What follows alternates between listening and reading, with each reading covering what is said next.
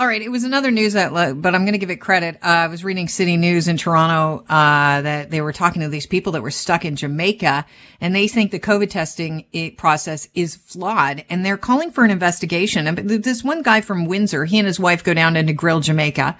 They're there to celebrate their 10th year anniversary, and they decided to stay at the Royalton Negril Resort, they said. And they said they, they've been at other properties in, at Royalton Resorts in different parts of the Caribbean and they love them.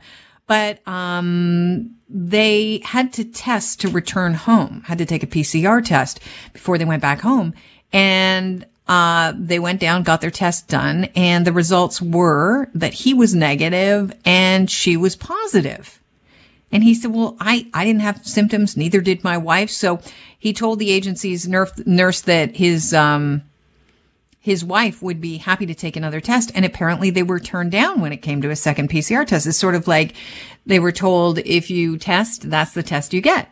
And if you're positive, you're positive. And they were also told they'd have to stay another additional five days and be moved to an isolation wing at the hotel and that they would have to pay now to stay at the hotel, but they were assured that they would probably be able to recoup their costs through their insurance. So, uh, this isn't the only story of uh, people going down and hearing that if they have to isolate, that maybe they'll get reimbursed after they pay the um, resort directly. They'll get reimbursed by their insurance. So Marty Firestone is a travel expert with Travel Secure Insurance, friend of the show.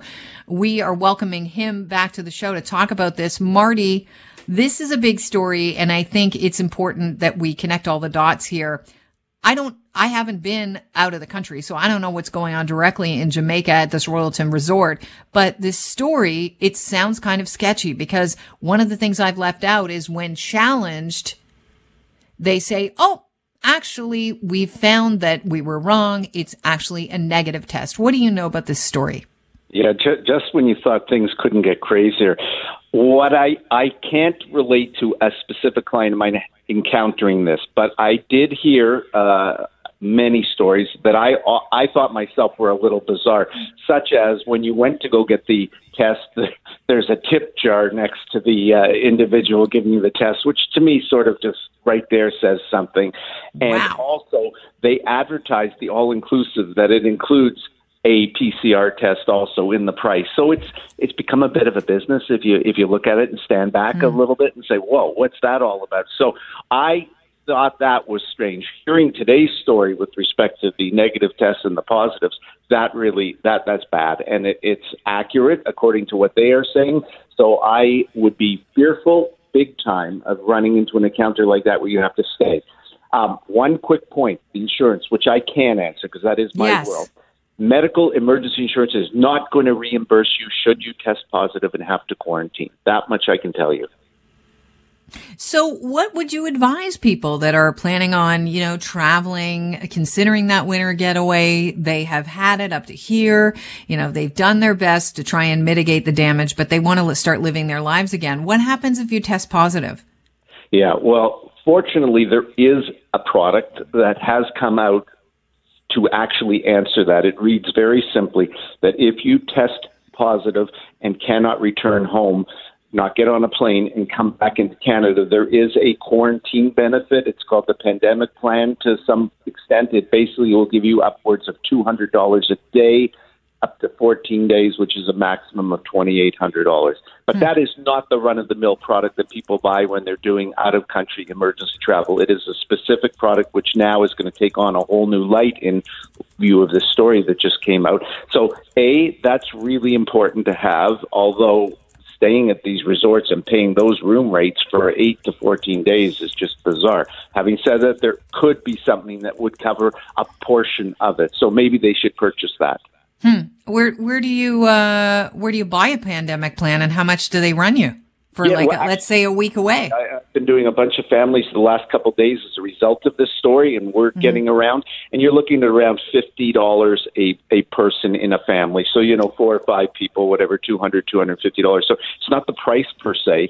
It's all about insurance and risk. So they figure mm-hmm. X amount of people could test positive. If that happens, we're prepared to lay out twenty eight hundred dollars for that person some resorts that's going to scratch the price. Okay, I mean many of the all inclusives maybe that would cover a good portion of it, but who's kidding who. If you're going or renting an Airbnb or have to get out of the resort because they have another family coming in, you're going to have to move to somewhere, and who knows if that's going to cover the cost of it. You know what I found also interesting about this story about what's going on in Jamaica and what some people have reported their experience being is that when the husband and wife were told that they could go to another wing to isolate, they were told they had to separate, like be in separate rooms and the rooms are guarded. So they're separated. That, that to me seems absolutely ludicrous. Why not keep them together? There, there is nothing normal about this story, okay? If in fact it, it did take place just as it's written, and you have to believe these people are saying that, then nothing at all makes sense. There was also a recent couple coming back through Windsor that the one couple had the PCR test from Mexico and border services did not recognize it, saying it had to be from the U.S. Yet the other couple walked right through and had no issue whatsoever with the same PCR test. So this just adds to the confusion of every single thing we've been facing the last couple of weeks and why travel is questionable unless you pack your patience because you're going to need it. Marty, um, I'm just thinking about people that are listening to this interview right now in their cars and they're thinking, wait a minute, we've got a winter getaway plan. The family's going away. Uh, uh, the pandemic plan, we've already paid for our trip. Can we add a pandemic plan to, uh, the, the insurance now that we've already purchased it? Absolutely. It's got nothing to do with the date of purchase or within a certain amount of time.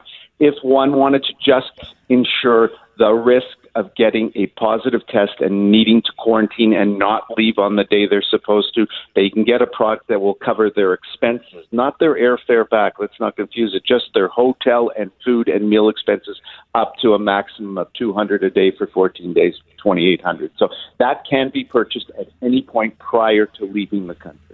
All right, Marty, thank you very much for this. I really appreciate your help uh, today with this because it's a story that I think, uh, you know, as we start to travel again, even though the Omicron is highly contagious and, you know, a concern, uh, people are starting to travel again. They're trying to get back into the swing of what was once normal in their lives, that winter getaway. But you have to keep in mind, if you test positive, you're going to have to stay put for at least 14 days. So that is something to keep in mind and ways to mitigate the damage is something we want to keep people abreast of. Thank you very much, Marty. Thank you for having me, Kelly. Take care.